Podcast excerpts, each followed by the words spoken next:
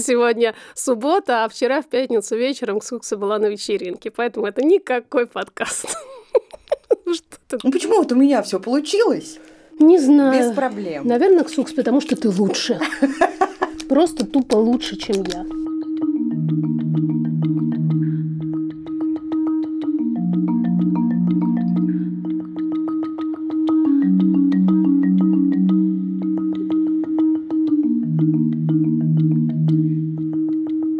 Привет, привет.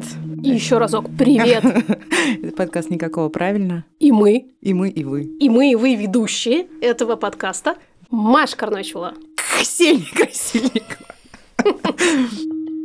Тема эпизода «Репродуктивные трудности». Очень долгожданный выпуск, я его очень ждала. И, наверное, многие из вас его тоже ждали. Но хочется здесь сделать триггер-ворнинг, будьте осторожны. Этот выпуск великолепен, но есть эмоционально сложные моменты. Будьте к себе бережны и рассчитывайте свои эмоциональные силы.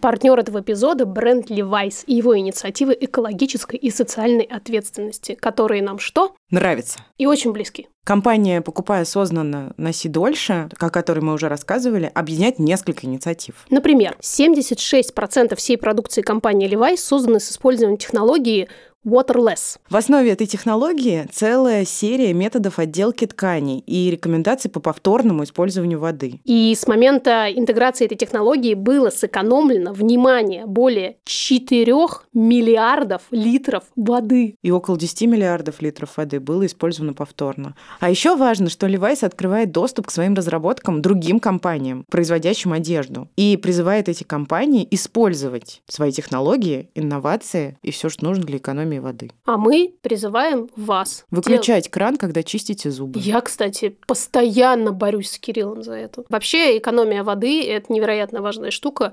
Если вы будете делать хотя бы что-нибудь, хотя бы чуть-чуть для этого, это не капля в море. Да. Это очень важно. И поддерживать экологичные бренды во всех смыслах. Мне нравится. Подробнее о компании «Покупай осознанно, носи дольше» написано по ссылке в описании этого эпизода.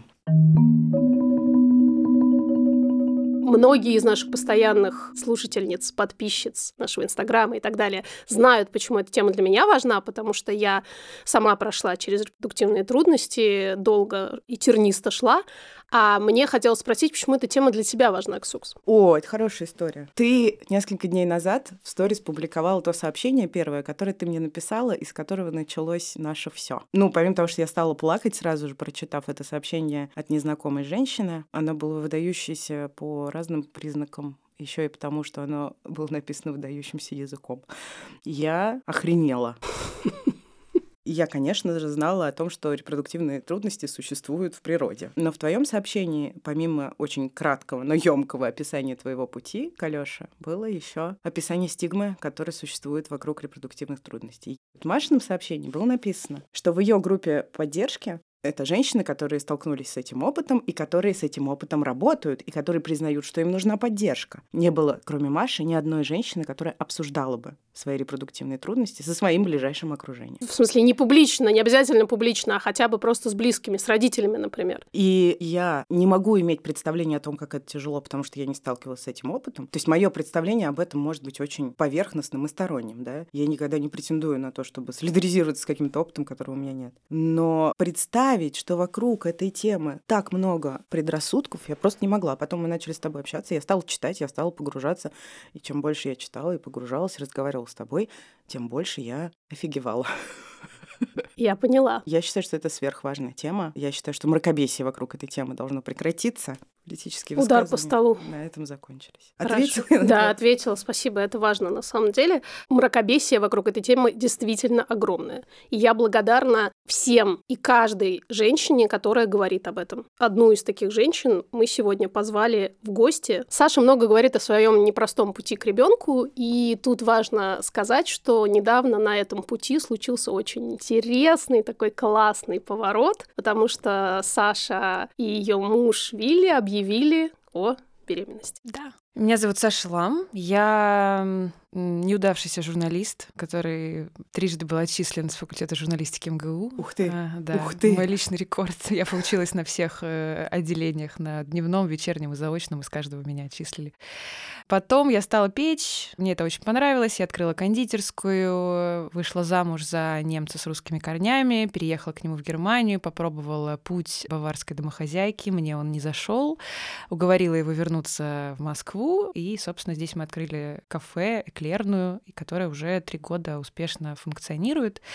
Ну и, собственно, я женщина с репродуктивными трудностями, которая встретила любовь большую, и мне всегда казалось, что у меня все будет очень легко, как в сказке, как должно быть у любящих людей. И в определенный момент я поняла, что это не происходит. Долго жила с этим, сама пыталась справиться, потом стала потихоньку открываться сначала сестре, потом уже мужу. И в определенный момент э, критическая масса моих размышлений о том, что происходит с людьми, которые не могут э, зачать ребенка и получить его так просто, пришла к тому, что из меня вылился пост, который я решила публиковать в своем инстаграме. И после этого я стала негласным амбассадором движения бесплодия, как я себя сама называю, и стала об этом писать. А страшно было очень публиковать страшно, эту историю? Очень страшно. Мне кажется, страшнее всего было то, что меня никто не поддерживал, кроме мужа, вообще. То есть любой человек, с которым я заводила эту тему, говорили «не надо». Даже те, которые имели такие же трудности, говорили, что это не тема для обсуждений, она не должна быть публичная. Это все между вами. Интимное Да, очень. интимное, и поэтому не стоит об этом говорить. И мой муж, он сказал, ты понимаешь, что, что шага назад не будет. Если ты отдаешь себе отчет в том, зачем ты это делаешь, то делай. У меня был очень простой ответ на вот это вот все рассуждение, что я два года мечтала прочитать такой пост в Инстаграме, потому что отовсюду на меня смотрели счастливые беременные, Мгм. отовсюду смотрели женщины, которые говорили, мы ничего не делали, у нас все получилось само собой. И еще вот эта фраза от большой любви рождаются дети. Да. И вот это меня очень сильно било, потому что мне казалось, что такой любви, как у меня с мужем, вот прям редкость это вообще большая. И вот как это может быть, что нам не даются дети, и как это я так с моим неидеальным телом, у моего мужа очень большая семья, у него пятеро детей в семье, у него там все уже с детьми, и Да. вот, в общем, все это на меня очень сильно давило. И я решила, что если я помогу хотя бы одной женщине утереть слезы и понять, что она не одна, то значит я все делаю правильно. И на самом деле сейчас э, я покрылась всеми возможными мурашками, у меня выступили слезы, потому что до сих пор, несмотря на то, что у меня история с, э, я считаю, счастливым ответвлением, но это все равно очень-очень-очень такая животрепещущая для меня тема, Мгм. и я рада на нее говорить. Спасибо, Спасибо тебе тебе большое, да.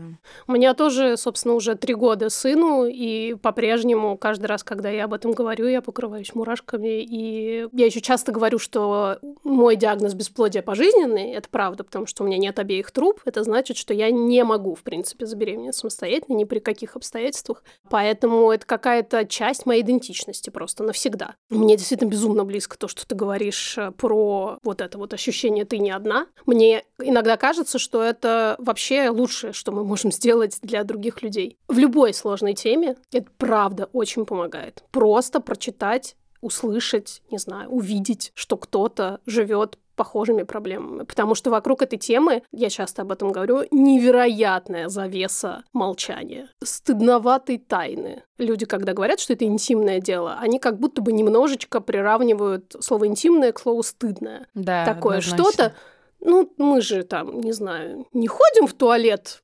прилюдно. То есть Ну, как грудью кормить, только да, хуже. Да, только хуже, потому что это еще как бы грудь, это еще хотя бы как-то снаружи, а это еще и внутри. да? Поломка такая. Мы часто говорим, что женские репродуктивные органы больше вообще стигматизированы, потому что вот они как бы такие скрытые. Всегда презюмируется, что если у пары есть репродуктивные трудности, это всегда виновата женщина. Все говорят, что вот у вас, когда расстройство желудка, вы обычно не говорите про это, потому что Ага. люди сразу начинают представлять, как вы сидите на унитазе. Да. И тут то же самое. То есть, когда вы говорите, что у вас не получается, люди начинают представлять, как вы занимаетесь М. сексом, и у вас не получается.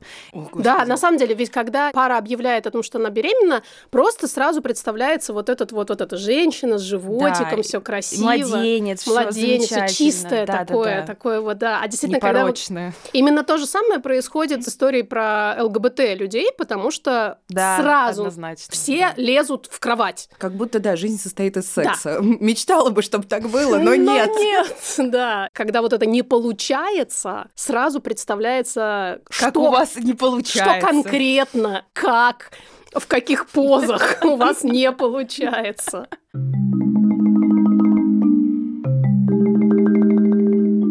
Несколько фактов о репродуктивных трудностях, заботливо собранных Машей и процитированных мной.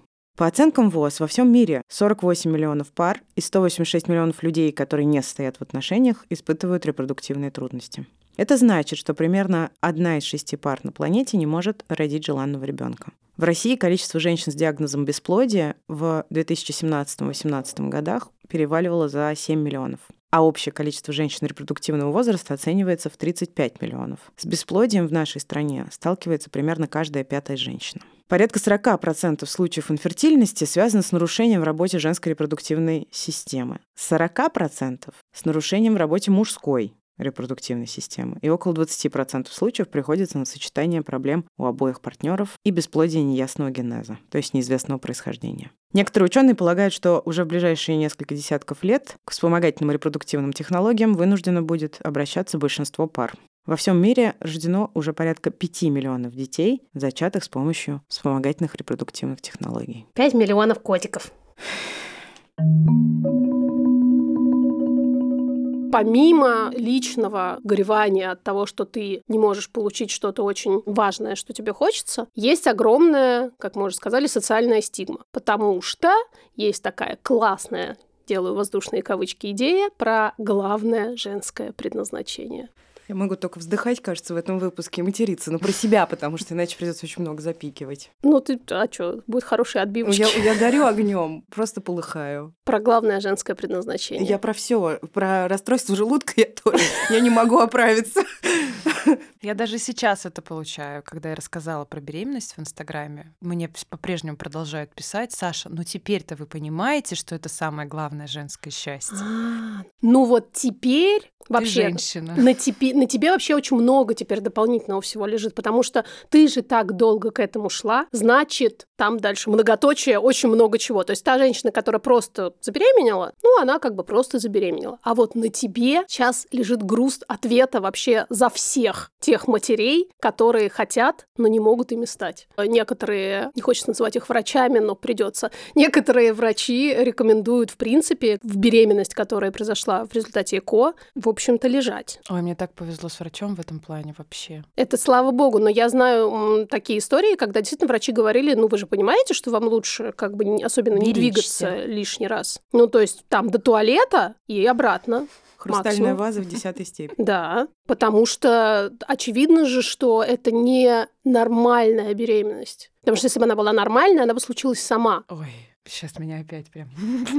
Да. Это реально... в обменной карте пишется, что беременность в результате ЭКО, хотя, в принципе, с точки зрения доказательной медицины, нет никаких причин в тот момент, когда беременность уже развивается, то есть после первых 12 недель, вообще как-либо ее выделять среди всех остальных беременностей, потому что если она развивается, значит, это просто беременность. Вот это особенно обидно, хотя здесь все особенно обидно. Да. Ну что, социальная стигма проникает и настолько плотно укореняется в головах у профессионалов. Да, У и людей, они же ее которые- транслируют и верифицируют. Да. Одно дело мне там бабушка на лавочке сказала, и совсем другое дело мне доктор сказала. В белом халате. Да.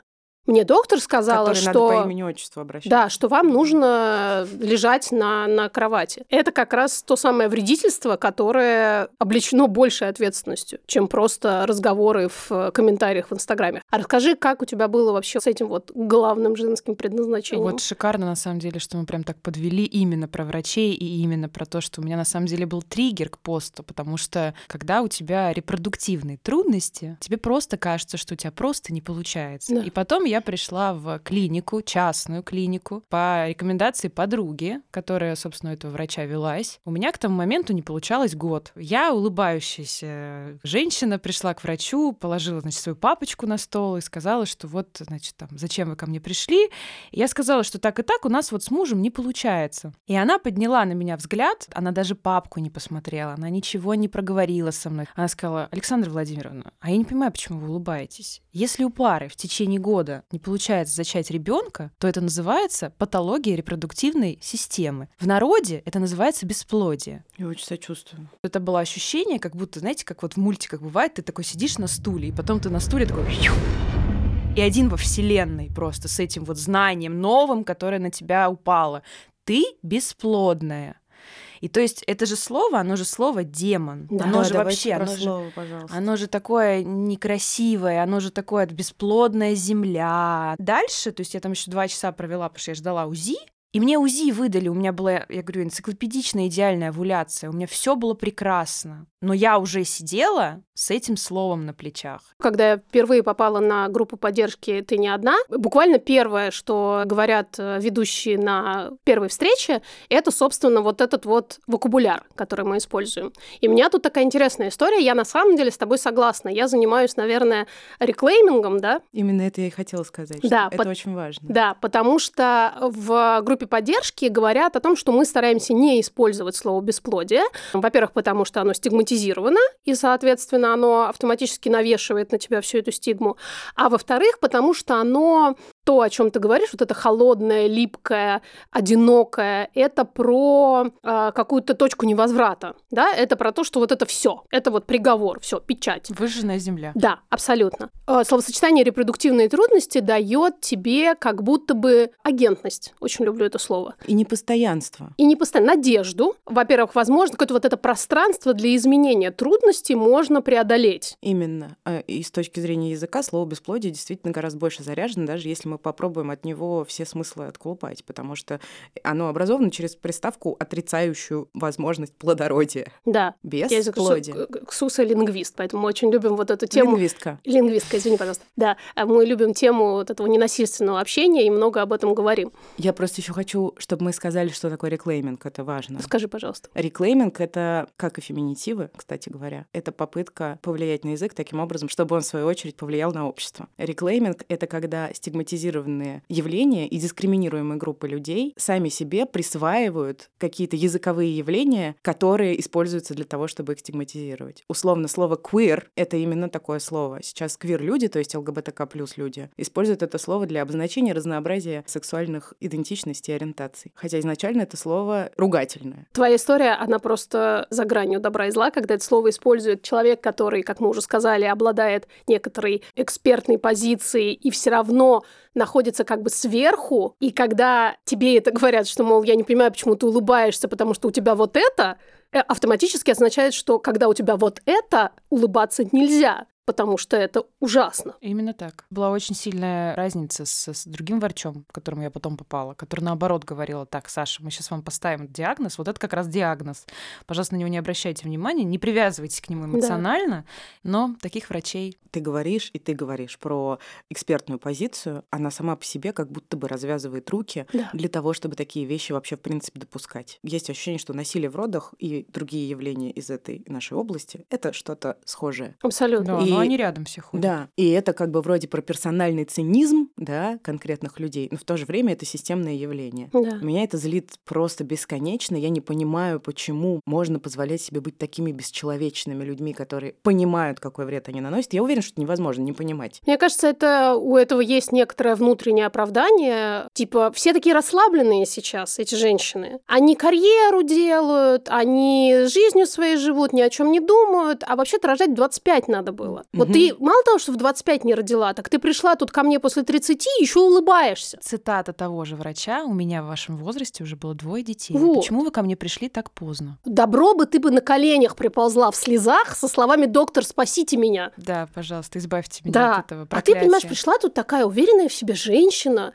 считаешь, что ты вот так сейчас возьмешь и забеременеешь, да хрен тебе вот так по лбу. Ну, ты ничего не можешь ответить врачу в этой ситуации. Сейчас-то я уже могла бы. И я бы сейчас могла да, бы уже. но сейчас мы уже тобой Да. и не, не в том положении. То но, есть, может, если бы... кто-то послушает, знаешь, не из них, Да, но, но хотя бы кто-то, кто Ну такие вот, вещи вот себе кто позволяет. слушает, знаете, вот если кто-то себе такое позволяет, вставайте и уходите. Просто сразу. Да. У меня была похожая история, немножко с другого угла, но тоже. Мне очень нравилась моя доктор, у нас с ней было все хорошо. И в какой-то момент, э, когда я поняла, что ничего не происходит, то есть все анализы хорошие, все хорошо, никаких вроде бы причин для беспокойства нет, но ничего не происходит, я ей задала вопрос. Я знаю, что существуют какие-то репродуктивные технологии, что-то можно можно сделать, может быть, там инсеминацию хотя бы попробовать. И она как раз посмотрела на меня таким брезгливым таким взглядом. Я сказала, мы здесь этим не занимаемся.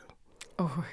Я вышла, открыла дверь, и там сидела, ждала заметно беременная женщина.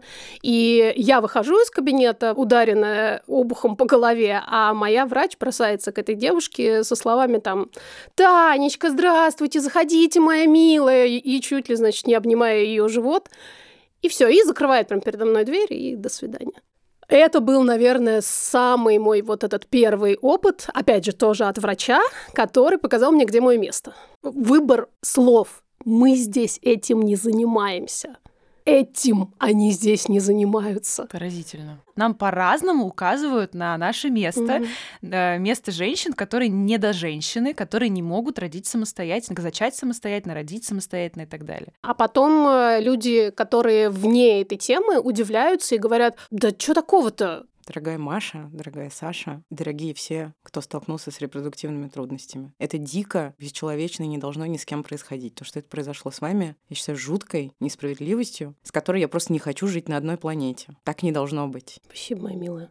Это очень важно, когда с тобой говорит женщина фертильная, у которой все в порядке э, с этой частью здоровья, и говорит с тобой на равных, как раз не выбрасывая тебя за пределы, и не говорит, что, ну, возможно, это потому что вы очень много внимания этому уделяете. Или... Ничего не получится, пока ты зацикливаешься. Да, вот, пожалуйста, давай поговорим с тобой об этом. Это просто моя любимая. А ты помнишь эту конференцию, где мы с тобой про это слушали? Да. Как же я там воспламенялась случилось? Про что? Про то, что нужно отпустить и расслабиться? Да, про психологический фактор в бесплодии. Это, кстати, да, вот тема, про которую я хотела Слушайте, поговорить. я недавно слушала прекрасный подкаст, и даже там женщина, которая занимается проблемами психологическими и, и занимается бесплодными женщинами, да, женщинами с репродуктивными трудностями, сказала, ну, бесплодие, оно же тоже в голове, ну, да, конечно. А я слушала там 40 минут и думала, боже, какой прекрасный подкаст, как здорово, надо посоветовать его в своем инстаграме. И просто в конце Такое, да, Хор- конечно. Хорошо, что дослушала, да? Да, то есть от того, что я проработаю психологически эту проблему, у меня там рассосутся спайки в трубу. Конечно. Или там матка по-другому начнет. Они бы у тебя изначально не возникли, Саша, если бы у тебя да. все хорошо было в голове. А, ну да. Да. Постфактум, ну уж теперь что, сама виновата извини, надо было быть более правильной женщиной в свое время. И еще не сидеть на холодном, и не спать с кем попало. Ну и главное, на березке смотреть. Ты помнишь? На березке смотреть. там была история? Я хотела сказать, в березке стоять, а вот стоять в а, березке рекомендуют тоже, да. А если стоять в березке и смотреть на березке? Ну, стопудово забеременеешь прям сразу. Эти фотообои можно повесить в спальне с березкой. И без рукав, и без рукав. со слезой.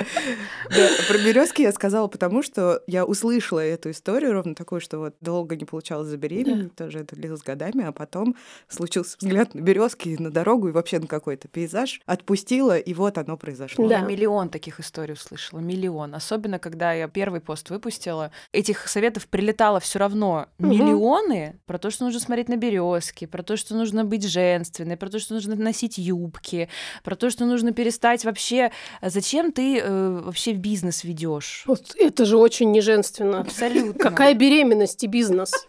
Кассовый аппарат, он мешает сперматозоидам как бы встречаться с яйцеклетками. Сейчас я выбрала для себя позицию, то есть, когда мне это говорят, я каждый раз говорю про то, что может, но да. транслировать эту позицию вы не имеете права, потому что вы не обладаете стопроцентным знанием в этой области. Я верю, что это миллион случайных деталей, которые, из которых складывается твоя жизнь, которые приводят или не приводят к тем или иным событиям в нашей жизни. И я понимаю желание человеческое выделить какие-то определенные эти, из этих деталей, назначить их главными, прописать их в списочек, потому что это очень ну, успокаивает. Но, с другой стороны, это несет огромный вред, потому что если ты понимаешь, что этот списочек ты не можешь, не хочешь выполнять по каким-то причинам, ты автоматически расписываешься в том, что ты, значит, не очень хочешь результата. Именно так. Боже, вот, может быть, ты на самом деле не хочешь. Да. Как только тебе говорят эту фразу, а ты такой, а может и правда? Да. А чё? Ну, у меня же все хорошо, у меня бизнес. А зачем мне дети? У меня вообще все замечательно. Наверное, не хочу. Вообще-то это абсолютно нормальное состояние любой мыслящей женщины сомневаться в таком огромном шаге, как рождение ребенка. Но тебе, когда ты говоришь, там, я хочу, не знаю, открыть кондитерскую, никто тебе не говорит, может быть, ты пока не готова к этому. Так это не главное женское предназначение, знаешь, кондитерские открывать. Да. Партнер этого эпизода — сервис Ясно. Наши давние и любимые друзья, которых мы регулярно протираем тут Тряпочкой. тряпочкой. Простите, друзья, что мы Ой, протираем ой, вас ой. тряпочкой. Но этой же тряпочкой мы протираем стереотипы по поводу психотерапии. А? А, А, сервис Ясно — это онлайн-сервис психологических консультаций, каждый из которых стоит 2850 рублей. И Ясно — это сервис, который отвечает за квалификацию своих специалистов. А еще Ясно так устроена система, что можно подобрать специалиста под конкретный запрос. В рубрике, заведенной рубрике, которую мы делаем вместе с Ясно, мы с Машей рассказываем о том, какие открытия нам позволила сделать наша многолетняя психотерапия. Нобелевку никому из нас не дали. Представляешь себе, как э, миллион долларов можно было бы много раз поделить на 2850 рублей? Но, тем не менее, эти открытия так или иначе как-то помогают нам жить.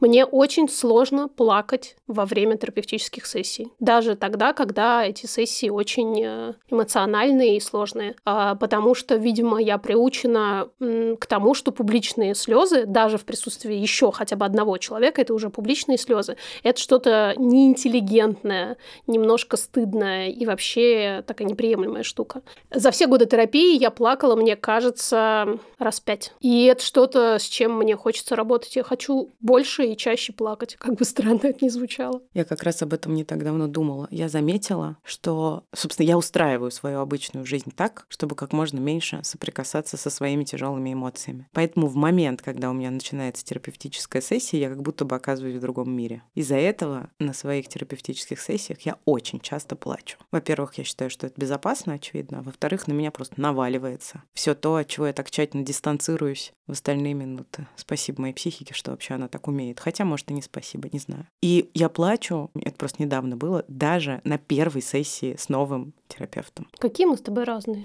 И Всё-таки мы вместе.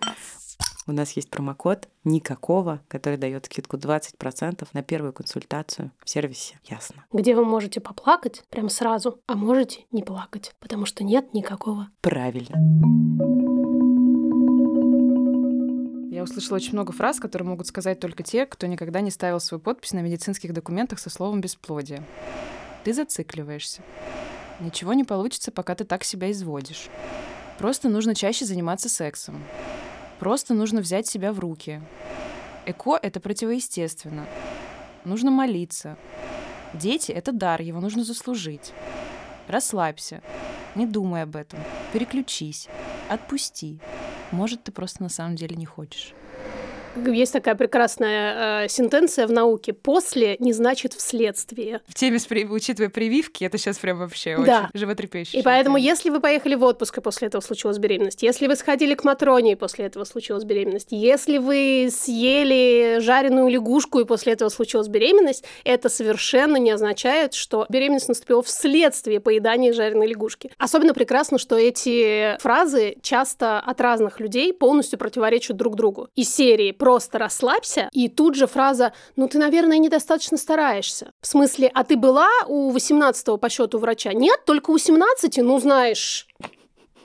Или тоже сам про заниматься сексом это мое любимое просто. Надо просто каждый день заниматься сексом. Вы что, с ума сошли каждый день заниматься? Всем известно, что сперма должна, значит, э, Настояться. настояться, да. Так почаще или пореже? Так поехать в отпуск или не ездить? Так расслабиться или, наоборот к врачам бы- быстрее бежать? Очень хочется мне здесь сказать э, всем тем женщинам, которые получают эти бесконечные советы. Я знаю, что очень тяжело, если не невозможно к ним не прислушиваться. Но, по крайней мере, знаете, что есть еще один голос, или вот в нашем случае даже три голоса, которые говорят вам о том, что все совсем не так однозначно, как некоторые люди хотят вас заставить поверить. Никакого правильно. Никакого правильно.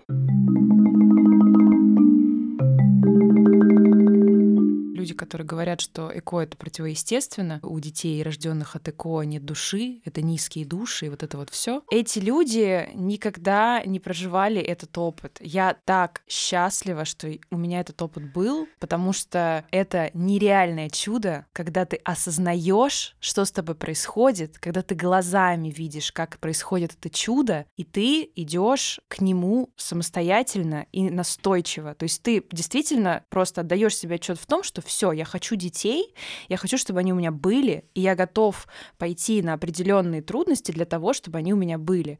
Я никогда не забуду момент, когда я увидела эмбрион на экране, и это такой волшебный момент, когда ты понимаешь, что, что это две клеточки, одну взяли от тебя, одну взяли от твоего мужа, их соединили, она оплодотворилась, и там, значит, она уже поделилась, и тебе ее показывают, и ты видишь эту клеточку, и потом ты поворачиваешь голову, и ты видишь, как эта клеточка, вот маленький, беленький такой пузыречек да. опускается в твою матку, и потом все уходят, оставляют тебя на 20 минут одну, и ты лежишь с ощущением полнейшего чуда. Как мне очень круто сказал врач, мы, как клиника, просто работаем, как ваши трубы. Вокруг этого существует действительно то самое мракобесие, которое я бы хотела, чтобы в какой-то момент исчезло. Вот одна подписчица нам очень классно написала. В англоязычных источниках женщины говорят, господи, спасибо, что это есть, спасибо, что медицина этого достигла, и я сегодня даже не, им не имеет, например, труб, как я могу стать матерью, родить ребенка биологически своего. И наоборот, как в э, российском как бы поле это говорится как что-то противоестественное, стыдное, и главное, что это фейл, что если ты пришла к ЭКО, ты не справилась. Не состоялась. Не состоялась, все. Ну, то есть ты, конечно, забеременела, но ну, как бы не совсем. Да. Представляете, насколько разную как бы картинку в голове это рисует у женщины, которая впервые обращается к этой теме и просто начинает как бы сканировать информационное поле религиозная составляющая отношения к ЭКО — это действительно очень большая и сложная тема.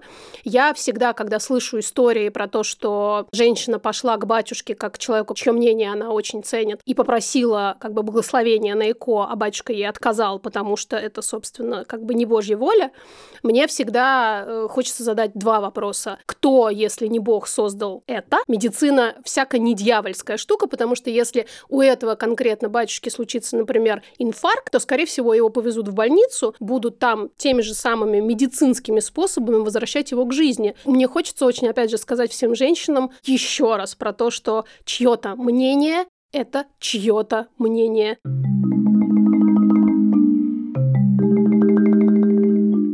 Мы попросили вас, снова, наших соведущих, наших подписчиц и слушательниц, рассказать нам свои истории. И спасибо, что вы рассказали. Спасибо, что вы все вкладываетесь в то, чтобы эта стигма становилась меньше. Первая история. Добрый день, меня зовут Ксения, мне 33 года. У меня за плечами три стимуляции и три попытки ЭКО, в результате чего появилась на свет моя чудная доченька. На данный момент об этом не знает никто, кроме моего мужа. Я не говорила ни родителям, ни родителям мужа. Почему? Ну, наверное, потому что неоднократно читала в интернете такие истории о том, как люди столкнулись с осуждением, непониманием. Это не от Бога, а от дьявола, это искусственные дети, и вообще вам Бог не дал детей, значит вы их недостойны. То есть мне не хотелось бы слушать это в свой адрес, поэтому я посчитала лучшим умолчать. Я очень понимаю женщин, которые не готовы об этом говорить. Абсолютно согласна. Да, и мы не призываем. Это, кстати, важно. Да, да, потому что не у всех есть на это ресурс, и не каждая женщина способна, уже будучи внутри этой непростой темы, найти еще силы на то, чтобы кому-то что-то доказывать, объяснять или хотя бы просто переработать вот все то, что они услышат. Как и с депрессией, как и с другими э, темами, связанными со стигматизацией. Тяжело. Да. И первое правило каминг-аута — знай, что ты в безопасности. Привет, меня зовут Юля, мне 29 лет. Позавчера мне удалили трубу, в которой развивалась моя первая в жизни беременность, и она оказалась внематочной. После двух лет планирования и лечения и отсутствия овуляции, отсутствия надежд, я впервые увидела две полоски на тесте. Я не смогла сдержать радости. Я рассказала мужу, я рассказала подруге. Но я знала, что обстоятельства, при которых это происходит, не соответствуют хорошим обстоятельствам. Я подозревала, что что-то не так. И оказалось не так. Весь мой предыдущий опыт подсказывал мне, что если я буду об этом молчать, мне будет еще больнее это пережить. Но если я смогу об этом сказать, возможно, мне станет чуть легче. И, возможно, еще хотя бы одной женщине станет легче от осознания того, что она не одна. Я очень хочу, чтобы мы чувствовали, что мы не одни, потому что именно в этом я сейчас нуждаюсь больше всего. Маша с Ксуксой помогают мне чувствовать себя не одинокой. Я надеюсь, что этот голос, мой голос, тоже поможет кому-то. И, кстати, про стигму. До того, как я начала планировать беременность, мне казалось, я не сталкивалась со стигмой. Но за последние два года я пережила столько, по-французски это называется idées reçues, что я просто не знаю теперь, куда от них деваться. И это правда очень сложно. Сложно, если ты одна. Ведь, как говорит Манижа, как пройти по полю, если ты одна. Очень хороший войс. Юль, обнимаю крепко. Да, Юль, обнимаем. Ты не одна, Юль. Я прошла через ту же операцию, у меня удалены обе маточные трубы. Это был очень непростой опыт. И однажды мне моя терапевтка сказала, точнее, спросила, Маша, скажите, а вы как-то поплакали вообще на эту тему? Я говорю, да нет, а что там плакать? Ну все хорошо, как бы все нормально, я иду дальше. А потом э, я как-то однажды вечером сидела дома, я была одна, что-то где-то мужа моего не было, и я смотрела какой-то фильм. В фильме была какая-то любовная сцена. И совершенно неожиданно для себя я вдруг заревела белугой, потому что я вдруг поняла, что я никогда не смогу забеременеть просто от секса с любимым мужчиной. И вдруг оказалось, что на самом деле это было не просто операции, не просто на пути к ребенку, не просто я действительно лишилась какой-то огромной части символической и, в общем-то, довольно большой части своей репродуктивной системы физической, да. Привет, меня зовут Алия, мне 36 лет, и несколько лет назад мы с мужем потеряли ребенка в 31 неделю беременности. Когда это произошло, я завела Инстаграм, в котором я стала открыто писать о своих чувствах после потери. Я сделала это потому, что мне было важно иметь какое-то место, где я могла бы быть полностью откровенной, еще я находила там таких же родителей, которые потеряли детей, и они очень меня поддерживали. А спустя какое-то время я тоже смогла поддерживать э, таких же родителей. Я находила родителей, которые потеряли детей чуть раньше, чем я, и я видела, что они живут, и что они живут счастливо, что они могут жить счастливо. И для меня было очень важно понимать, что, несмотря на такое огромное горе, там дальше есть жизнь. Во-первых, спасибо огромное, Алия, за сообщение. И мы повесим в описании ссылку на блог Алии, потому что он, я считаю, делает невероятную работу и помощь для огромного количества родителей. А я хотела сказать про Сашу. Знаем, что Саша считает большое количество женщин, которые все еще на пути к ребенку. И Саша написала, что она будет здесь рассказывать про свою беременность, будет ее показывать, потому что это что-то, чего она ждала очень-очень долго, и это какой-то огромный, прекрасный кусок жизни, ради ради которого мы, собственно, так много все стараемся, все те женщины, которые к этому долго идут. И для меня это было про две вещи. Во-первых, про огромную бережность по отношению к чувствам других женщин. Спасибо тебе, Саша, огромное за это. А во-вторых, про вот эту перспективу, о которой говорит Алия, которая, например, для меня тоже очень важна, потому что, хотя мне тоже было сложно смотреть на других женщин, которые беременеют, а я нет, с другой стороны, мне было так важно знать истории женщин, которые столкнулись с репродуктивными трудностями и все-таки забеременели. Да, это больно, что это не с тобой, но одновременно ты понимаешь, что это есть, что это не тупик, что это не просто как-то бесконечная дорога, которая никогда не закончится. И хотя это не означает, что это обязательно произойдет с тобой, никто из нас этого не знает. И это самое сложное в этом опыте, что сколько бы ты ни старался, ты никогда не знаешь, как для тебя это закончится.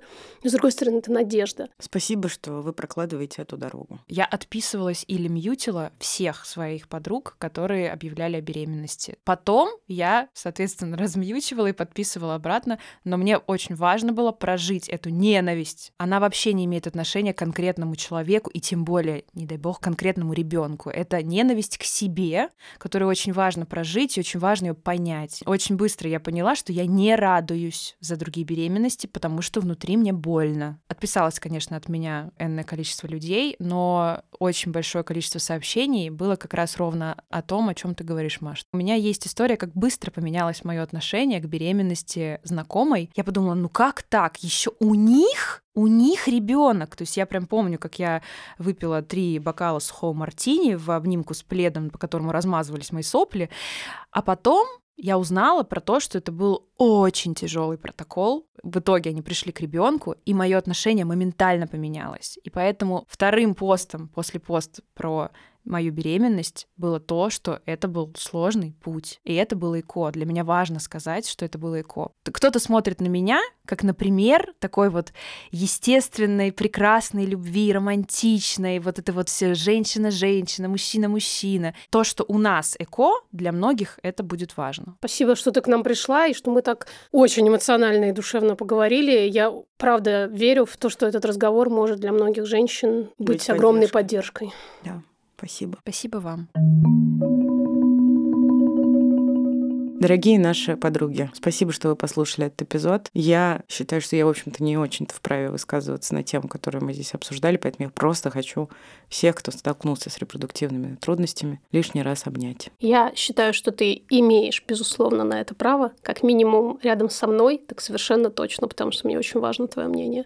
И мне тоже хочется всех обнять я не могу, к сожалению, сделать так, чтобы у вас все получилось, но я совершенно точно могу помахать э, с какой-то другой стороны дороги и сказать, что я здесь, я есть, я тоже через это проходила, и вы не одни. Это был подкаст «Никакого правильно». Мы будем здесь через неделю с новой крутой темой. Пожалуйста, слушайте нас. Мы будем рады вашей поддержке. Пока-пока. Пока.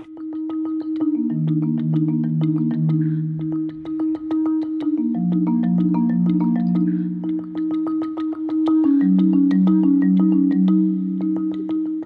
крутись. Спину держи. Сиди ровно.